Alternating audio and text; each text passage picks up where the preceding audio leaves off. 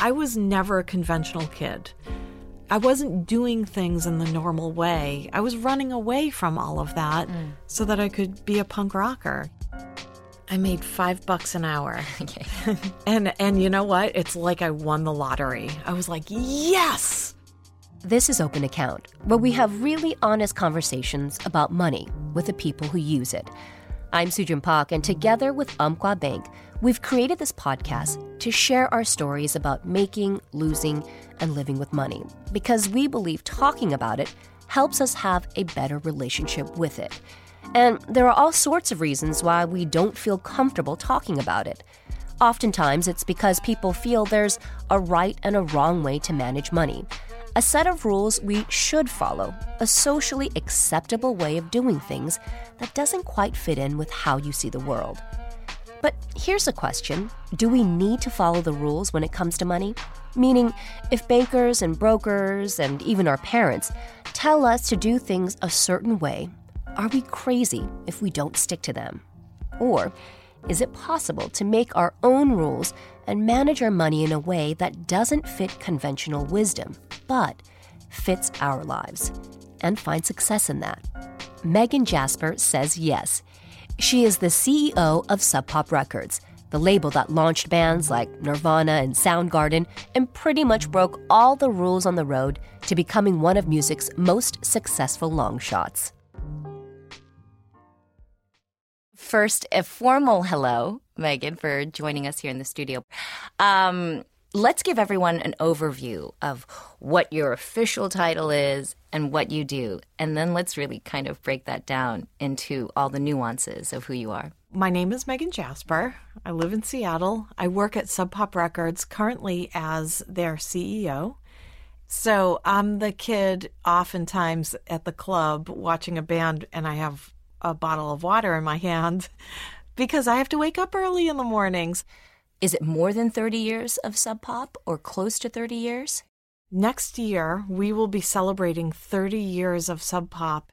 So I've been at the label for 22 years. The time in between my two runs at Sub Pop, I felt still like I was in the family. How, having been sort of on the inside for so many years and created what Sub Pop is, what does it mean to you? What it means is something that has changed over so many years for me because yeah. um, I think when you're early on mm-hmm. in a business, it's really about a select number of artists and maybe even a small number of employees. When I first went to Sub Pop, we were working with bands like Mudhoney, Nirvana. Uh, we had released Soundgarden records. When I went back to Sub Pop in 1998, we were working with bands like um, Sunny Day Real Estate. Uh, we eventually began working with the Shins, Iron and Wine, the Postal Service, Flight of the Conchords, Band of Horses, Fleet Foxes. But decades later, all of those artists have created this mural that consists of like thumbprints, and all of the thumbprints are songs and records and personalities. And all of the employees have added that. And then all of the people that we deal with, our contacts, the people who manufacture our records, they all become family. Mm. Did you ever imagine that this universe would expand as big and as long when you started, I mean, way back in the beginning when it was kind of a mess. Yeah, it was the best mess in the world. It was, was, it a so was fun. it the best mess as you were in it too? Oh yeah. yeah. It was complete chaos. It was but it was the greatest chaos imaginable. Um, Explain that. Well, I would go to work, there would be people debt collectors calling constantly, there would be artists calling, but within that chaos, there were really wonderful conversations with artists, with my coworkers, and it was this weird world where it really truly felt like anything was possible in a day. I mean, was there a vision that early on, or was it just kind of chasing this this vibe, this fun, this energy, It you wa- know? it was both. Mm. So so there was a vision that Bruce and John had that they would joke about, and they called it world domination. Jonathan Poneman and Bruce Pavitt were two individuals who had both relocated to Seattle, Washington. They were both complete music geeks. They were promoting shows, writing for magazines, but they wanted to do more. And so they started a little company at the time. It was just the two of them called Sub Pop Records. They were really awesome, smart dirtbags who loved music and wanted to start a record label. So there was a vision, but they made that vision almost seem like a joke. And then in the middle of this, there's you. How old were you when you first got your first job at Sub Pop? So I was either 21 or 22. Okay. I think I was 22 and I got an internship. I walked in. Um, I'd met Bruce and John when I was on a tour a few months earlier. I told them I wanted to move to Seattle. They said, if you do, come by Sub Pop. My first day in Seattle, I went to Sub Pop. It was super busy. They said, ah, come back tomorrow. I went back tomorrow and I said, can I have an internship? And they asked me if I knew how to work a phone system. And I, I mean, I knew how to talk on the phone. So I said yes. And shortly after, I was the receptionist. Right. At that point, 22, so you probably just graduated college, right? Yep. I guess coming into that, how do you know when to make a decision that, yes, this chaos is going to work for me? Or like, oh no, like I need to get up and pay some bills and be logical and you know because there Yeah. you do have those two sides to you So I had some bills. They weren't big at the time. But at that point in my life, I thought it was expected of me that I was going to be a school teacher. Everyone in my family is a school teacher. They um, are teachers, they're principals. I have two uncles who are lawyers, and then we had three nuns in the family. And I knew for sure I didn't want to be a nun. I also think I was trying to escape doing that. right I loved music. Music was the place that made me feel at home. It was the community that I found myself feeling like I belonged in. I never felt like I belonged anywhere else until punk rock. And then I I felt like I had found my people and my space in a way that felt so important. So to to go into this place like Sub Pop and to have this community, mm-hmm. even if it's a small community, I felt like these are my people and this is where I need to be and I will make it work. how much money were you making at that point as a receptionist at sub pop I made 5 bucks an hour. okay And and you know what? It's like I won the lottery. I was like, "Yes!" Uh. I you know, it wasn't really much money at all, but I knew I could make it work. how how do you make five dollars an hour work Well, you work backwards. So you figure what's my rent? My rent was probably a couple hundred bucks a month. Yeah. Um, utilities, how much food do I need? It probably equals how much can I afford? Can I afford a couple of beers on the weekend? Um, all of that I could totally afford. I made it work. So there was never a point where, you know, during that time trying to make it and paying your bills and trying to pursue this kind of gut feeling that you had that you could either rely on your family for money. So our household was pretty interesting in that my parents, although they both had jobs and they both excelled in their careers, it all sounds far more stable than it actually was. Our household was pretty unstable in the sense that in our house there was alcoholism, and my parents, although they made money, our finances were so up and down. I never remember feeling like we had financial stability. Why would their finances be up and down? My parents were great in a million ways. They weren't great at budgeting money. Mm. But I'll tell you what we did budget that they did a really good job at. And it shaped how I do like financial planning now. Is I remember as a little kid, my parents saying, we're going to save our money and we're going to take a cruise. We're going to go from Florida to the Bahamas. We ended up going.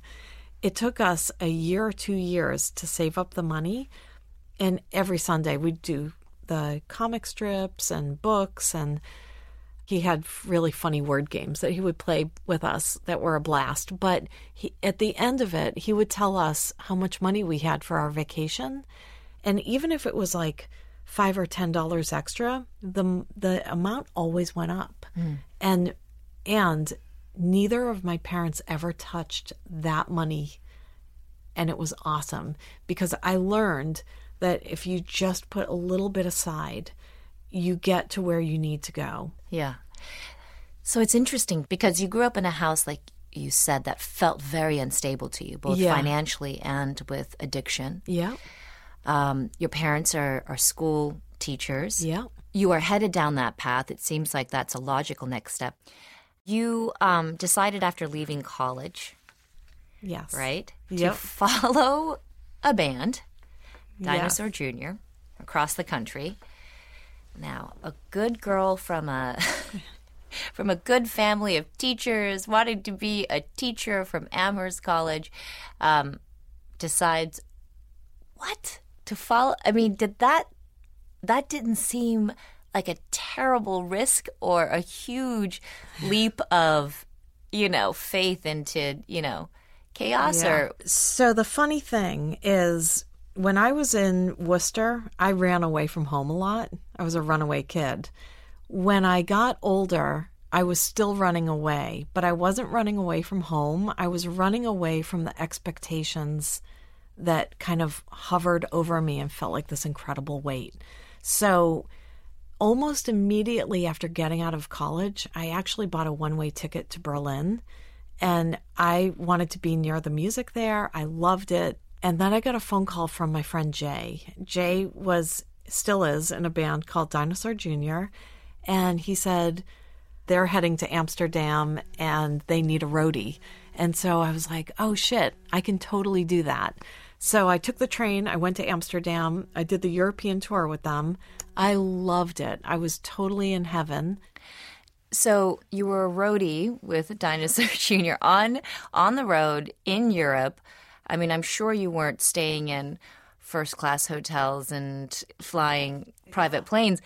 And were you getting paid? I, how did you survive in Europe? Yeah, I, not a lot, but I was paid um, we had per diems, and so I would get so many, you know, like a handful of dollars or whatever currency every day.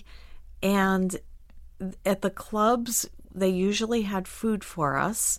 So it was again one of these situations where I was kind of just making it work. I had my rent paid in Berlin.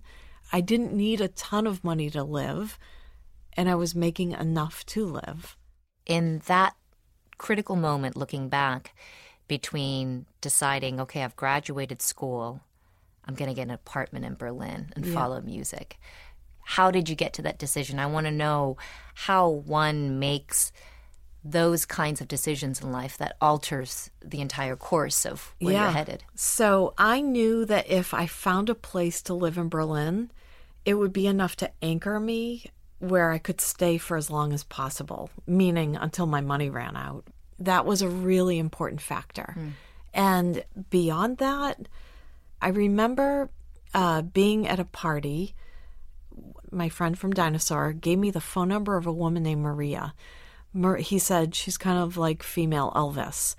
I called her up. She said, You will come over to my house. I was like, Okay. So I went to her house in Berlin in Berlin. Mm-hmm. She opened the door and my mind was blown. She looked like Elvis Presley. She had a white suit on with studs, except she was like skinny and super petite. And she was so nice to me. And she said, There is a party in two days. You will come to party. I was like, Okay. So I went to the party and I met a, as many people as I could. And one of them needed a roommate in this apartment and uh, and so they invited me to yeah. be their roommate. This is exactly what I need, and this will give me more time than I would have otherwise. I feel like you never even really considered being a teacher. Let's be honest. that now I'm like, mm, it, it pretty much sounds like that was a lie. Oh yeah, So I And get I'm- it. I'm never going to find that in a classroom. Okay, so let's go back a little bit. So you are at Sub Pop. You're a receptionist. Yes. Okay, so talk a little bit about that time um, in context of what was happening at Sub Pop and then what happened to you. So at Sub Pop, the label was in some ways it appeared like it was doing really, really well. And we had two big records that were going to come out. One was the Mudhoney record, Every Good Boy Deserves Fudge. That was like the shining star record. When that record came out, it would solve all of our financial issues. We could pay our Amex bill. It was going to be awesome. The phone wouldn't go off. And that didn't totally happen. The second record was not a Sub Pop record, but it was a record that Sub Pop negotiated points with, which was Nirvana's Nevermind. I got laid off right beforehand. And I remember thinking, I had an early copy of that record and I knew how great it was. And we knew it would be huge, but we didn't know what huge meant. We just thought huge meant it'll do great, not like this is going to be the record of a generation and this is going to be a record that brings a lot of money to Sub Pop. And that all happened, but that part happened without me. Life was good, but I got my kick in the ass. I ran as far as I could go. I found my wall. It was called unemployment. I ran straight into it. and um and I just thought, all right, so this is this is where I take the path that takes me to the classroom. And I thought that means I'm going to end up going back to the East Coast. I'm going to have to spend this year applying for graduate school. Um, but I'm going to take this year and really live in Seattle. I'm going to finish discovering things about the city that I'd fallen in love with. So I had little jobs that got me through. During my free time, I tried to go someplace in Seattle or go for a bike ride where I hadn't been before or find a store or something. Within months, I had fallen even more deeply in love with Seattle because I was discovering like these things that I didn't know about it, little neighborhoods, um, people, even. And I just thought, I can't go to the East Coast. Like, how do I leave this? And then all of a sudden, I was walking from downtown back to Queen Anne, where I lived. And I'm not kidding you, it was like a major epiphany. And all of a sudden, after all of this time, occurred to me that I could create my own path and I could do my own thing and I didn't have to be a school teacher. So I ran home and I call I remember calling my dad, calling my mom. I called my friends. I was like, I need to start looking for a job in music.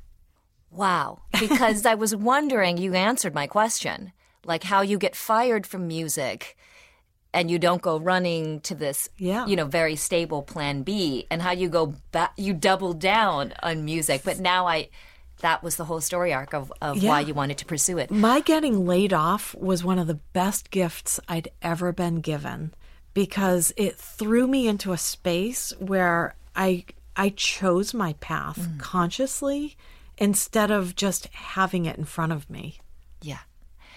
So when you were unemployed, Yeah. before you got your next gig, how much money were you living on at that time? Oh my God. so little. Because the way it worked then, they took my last three weeks or months of salary, and then you, I got 75% of that. So, So you're making like four dollars an hour. yeah, well, by the time I left, I was like living super well, making $7.25. so I made after taxes like a fraction of that. Yeah. Uh, Stressful at the, you know, are you stressed at that time? I mean, like, No, I actually felt really happy. I hmm. mean, I don't, I remember having to be really very mindful of my finances, but also I remember feeling very happy and I had everything I needed. I never took buses, I didn't have a car, I rode my bike everywhere. That was my transportation. It was a frugal life, but I lived pretty well, meaning I felt very happy. Yeah. Okay, so now you get your first serious job in music. You got you, put a resume together. There's Yep. intention behind this. Yep. You are going for it. Oh, yeah. Okay, so what is the job that you land at? So the job I got was the Northwest representative for Caroline Records. And I started at $14,500 a year. Mm. I could not believe how much money I was making. it felt huge. And what year is this? This was 92. In 1992. Yep. So you were there for how many years or how long before coming back to Sub Pop the second time? I I was at Caroline for one year. It felt so dysfunctional. I quit. I went to another company that was similar, but it was a startup. It was called ADA. And I worked there for about five years. Mm. And I was the Northwest sales manager. And then something started eating at me. And I remember calling Jonathan Poneman, who remained one of my close friends. And I said to him, I love my job. I love what I do. I love helping the labels that we sell. And I'm dying to be closer to the creative process. And he came back a while later and said, Would you want to run the marketing department? And that much responsibility was daunting, but I mm. had to say yes. And I grabbed that job. I never thought I would go back to Sub Pop Yeah. ever. But I I needed that little bit of chaos. Mm. And it didn't feel like a risk to you after having built five years, this very, now at this point, a very stable career. It was a huge risk mm. and everyone told me that I should rethink what I was doing. I had more people tell me I was crazy mm. than I did tell me to go for it. Why? because Sub Pop was not in a good financial space. Sub Pop had laid off so many people in the past year or two years at that point, and really good people. How was Sub Pop losing money at a time that it was gaining more and more fame and these bigger acts? So, um, the interesting thing with music is that something can appear to be really big or um, successful, but that doesn't mean that it's profitable. So, it might be that you see a certain band or a movie everywhere in the world, but what you're not thinking is how much that advertising costs or what these marketing opportunities actually cost so that it can be everywhere. And just because something is doing well does not mean you're making money off of it. You could be spending a lot of time, especially if you don't have proper budgets in place that you're honoring. um, but the company was hurting and it was a huge risk. But if I went back there, there were two things. One is um, if I went back there, I could work with Jonathan again. Mm-hmm. I love Jonathan. He's been a good friend of mine for so long. And I knew Sub Pop's potential. Mm. I knew that it was underperforming. I mm-hmm. knew it had greater potential than what it was showing in that moment. You know, a funny thought just entered my mind. I was like, is she describing a music label or an ex boyfriend? Well, Right? I love that you put it that way because I will tell you that the most profound lessons I have learned in life, I have learned from Sub Pop. And Sub Pop has played this crazy ass role in my life that is absolutely the equivalent of a human being. Yeah. So now you've got a team, you've got budgets, managing. It, this isn't something you had ever really done to this capacity before. No. Okay, how how did you even begin to learn this and do it well? Um, I for sure learned as I went, but I didn't know how to do company budgets. That was terribly daunting and overwhelming thinking about. And Sub Pop at this point hadn't really been fine. There was no financial system there. That's why it kept yeah. you know, the the rug kept getting, you know, slipped out from under them, so to speak. Yeah, we didn't have real budgets. Okay. And and the, Which, that's crazy to me. it, it is crazy. and the budgets that we had that we did that some people tried to put together, they weren't based on sales. So I thought, okay, well, let's figure out conservatively what all of these records might sell and then how much money might be coming in through those sales after we pay our distribution fees and, you know, all of that. Then what's our overhead? Like, let's subtract that. So that's how we have to budget. We'll just do it conservatively. And Jonathan, I think, got excited that I was starting to do these budgets. And so he, then he jumped in, and together we ended up like making real budgets that actually worked. They were working. It was really exciting. And it made me love doing it. Who knew? because this is based on your personal it's like you basically built Sub Pop's finances based on things that you learned I mean, way back when, when you were getting a first apartment in Berlin or touring, you know, after college.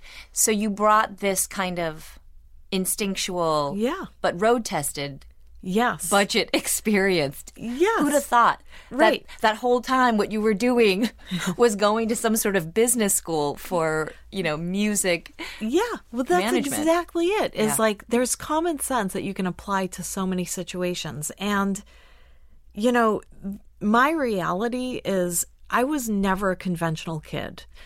I wasn't doing things in the normal way. I was running away from all of that mm. so that I could be a punk rocker. But I realized that, like, I guess I never approached any of the business stuff in a conventional way. I didn't know the conventional ways. So I kind of chose non conventional ways without knowing I was doing that. Do you think coming from such an unstable um, family and, and childhood in some ways helped you relate to this sub pop universe? Definitely. Because, you know, we had a lot of wonderful days too, but my family, we were also very good at fighting. And so when you grow up in an environment like that, you have to be able to walk into a room and read a situation fairly quickly. And it taught me how to do that, how to get a hit and trust a hit and respond to a hit. And I'll tell you, and I've said this to people before, my friends, when we talk about similar things, ha- like that is one of the greatest gifts I could ever have walked away with in growing up in that environment because that is what taught me to trust my gut. I had to trust my gut. And when you were creating this financial system for Sub Pop, which then went on to obviously be the foundation for this universe that is now Sub Pop 30 years later, Yeah, is that strange to think back on that? That that kind of practical approach or unconventional approach then went on to build this huge, massive ecosystem. Um, I would say it seems so appropriate mm. because we don't do our business in a cookie cutter way. There's a path for every record, and it's different for mm. every record, and it's different for every artist. Nothing works the same for everybody. Hmm. So it makes sense when I think about that, that that also applies to how we do business that what works for an insurance company isn't going to be what works for this weird creative environment. It's never a straight line to the bottom line, it is always a circuitous route. I think that most independent labels have their own version of that because all of these companies hmm. they weren't created by business people they were created by music people the- and music lovers and so the business lessons that we all learn as a group they're they're hard lessons, they're weird lessons, and then you just have to promise yourself that you're not going to learn the same lesson twice. So, we're talking a lot about kind of this delicate balance between chasing a dream and living in this very real world of paying bills and practical realities. And you chased a dream to work in music. Is it strange to be on the other side of that now? You know, somewhat in control or having a hand, a heavy hand in someone else's fate when it comes to their chasing a dream? Um, so I feel like I for sure chased my dream and I for sure feel like I'm living my dream. And then I feel like it is this mind blowing privilege to help other people realize their dreams in the process. So it makes, and we I think we all feel that way at work. It's a very mission driven uh, mindset that we're in, and we where we serve the art and we serve the artists. And if we are making their dreams come true, if we're giving them a shot at being musicians and not being school teachers, then we're doing our jobs well.